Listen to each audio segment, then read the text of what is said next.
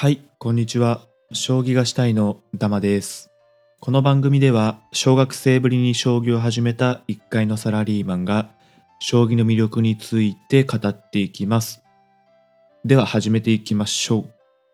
えーたまに来る子供シリーズなんですけど、よくね、ツイッターとかで、えーこういうことを見かけるんですよね。息子さん、あるいは娘さん、この間ですね、1、2年前ぐらいに、えー一緒に将棋を始めたのに、あっという間にルールを覚えちゃって、で、私はついていけず、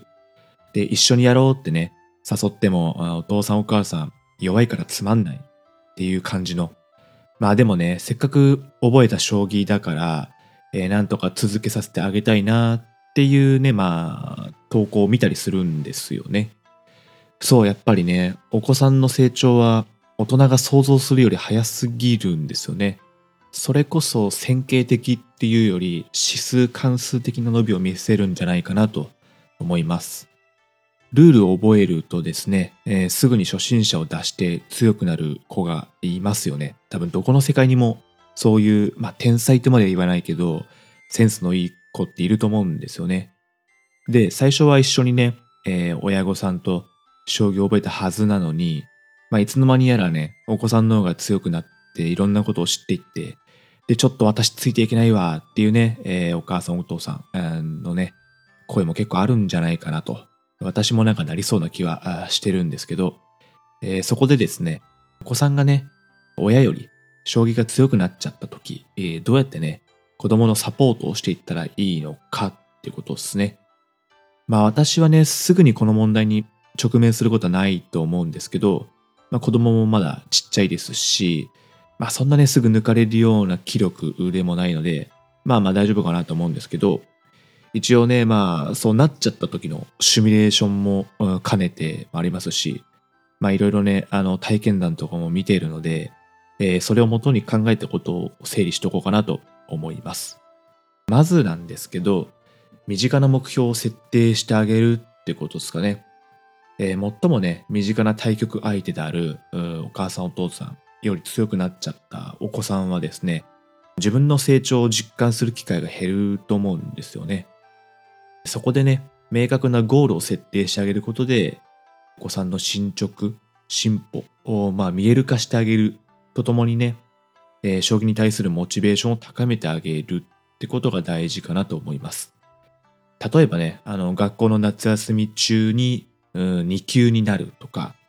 一月の間に詰将棋を100問解くとか、まあ1日1局は必ず対局するとか、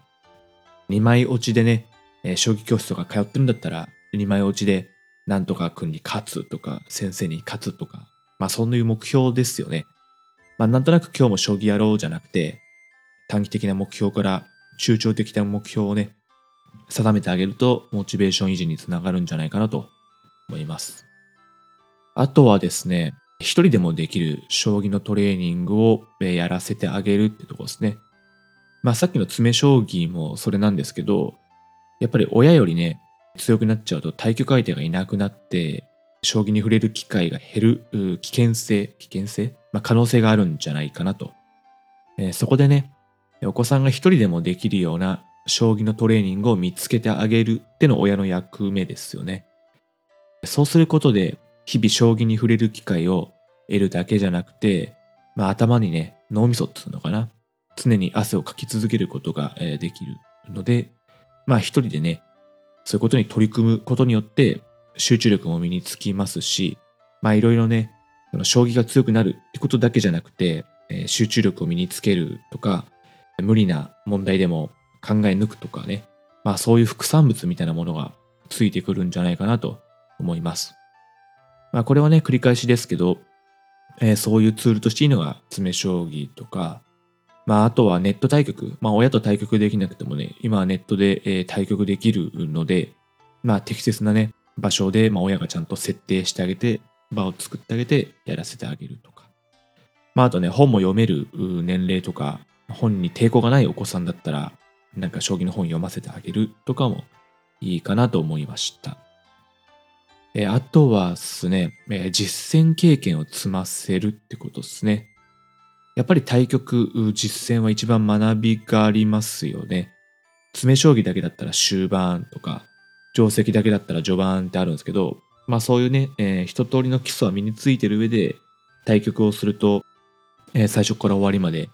一通り学べるので、一番、まあ特にね、お子さんにはいいことかなと思います。やっぱり親よりね、ね強くなっちゃったってことは、まあ基本的なルールは覚えていて、もうすでにね、将棋ってものはさせるってことになってるわけなので、えー、まあ親もね、恐れずにどんどん実践経験を積ませてあげるといいんじゃないかなと。まあそうすることでね、新しい戦法を覚えたり、定石が自然と身につくとか、まああとは本で覚えたことを自分のものにね、こうインプットできるというか、えー、消化できる、腹落ちさせることができるんじゃないかなと思います。まあ実践って言ってもね、やっぱりネットだと味気ない、特にお子さんに味気ないと思うので、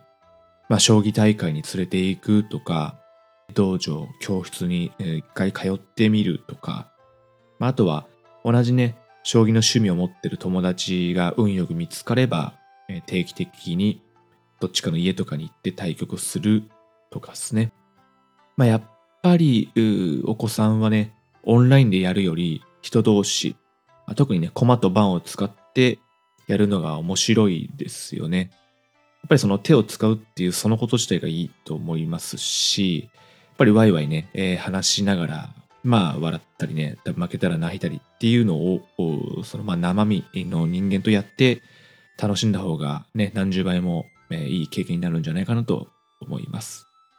と次なんですけど、ね、プロに触れる機会も、えー、見つけてあげた方がいいんじゃないかなと思います。これはね、あの、私が家から出るのが極端に好きじゃないっていうのもあるので、まあ自分への、ね、頑張れっていう気持ちも込めてなんですけど、将棋に興味を持ったね、子供は、うん、やっぱりプロの持つ独特な雰囲気に触れた方がいいんじゃないかなと思います。まあこれはね、将棋だけじゃないと思うんですよね。やっぱり野球をやってる子供だったら、プロ野球観戦しに行って、なんかそのね、スイングの雰囲気とか、まあやっぱ実際にグラウンドでやってるプロの雰囲気を見るだけですごい刺激になると思いますし、まあサッカーとかもそうなのかな。っていうのもあるので、やっぱり将棋も例外じゃないと思うんですよね。プロからは、やっぱりその将棋そのものだけじゃなくて、まあ動きとかね、行動の面とか、まあ発言とか、そういうところからも学べることがたくさんあると思ってます。一見ね、まあ怖そうに見えると思うんですよね。子供から見るやっぱプロ棋士、大人の方っていうのは。まあただね、そういった方々も、まあ、昔はね、その今の自分の子供のように、えー、少年少女時代を過ごしていたので、やっぱりその当時の経験を踏まえていろいろ教えてもらえることもありますし、やっぱりね、その全身から出てくるオーラみたいなものに触れるのはとてもいいことだと思います。子供はね、その実際にやってる人を見るとテンション上がりますよね。まあ人だけじゃなくて、例えば戦隊もの、なんとかレンジャーとか、まあ、セーラームーンとかね、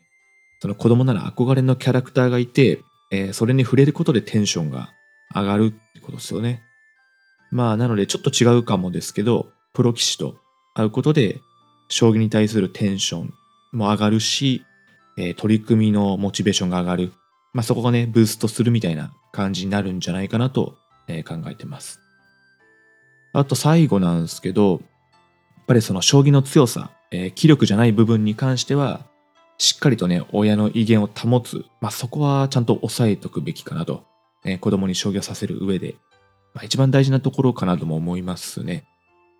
まあ、なんでかっていうと、やっぱり将棋がね、強くなってくると、えー、将棋が強いから俺の方が偉いんだ、みたいなね。天狗になる子供ってのはいると思うんですよね。まあそれはそれでね、可愛いんですけど、まあ生き方としてというか、まあ人との付き合い方としては間違いですよね。当然上には上がいるわけですし、天狗にね、なりすぎないように、締めるところは締めるってのが親の役目かなと思います。えー、まあ例えばですけど、座ってちゃんと対局をするとか、きちんとね、挨拶をする。始めと終わりは挨拶をする、させるとか、あとは自分よりね、今の時点で弱い子供に対して威張らない、えー、とかとか、将棋のね、強さの面以外では、まだまだ親のね、指導が必要な年頃ですよね、その覚えたてのお子さんっていうのは。まあ、将棋でね、子供についていけなくなっても、そこはしっかりとグリップしてあげるっていうのが一番大事ですね。はい、じゃあ今回はサクッとなんですけど、えー、こんな感じで締めたいと思います。この番組を応援するよっていう心優しい方は番組フォローとかぜひよろしくお願いします。じゃあ終わりにします。ありがとうございました。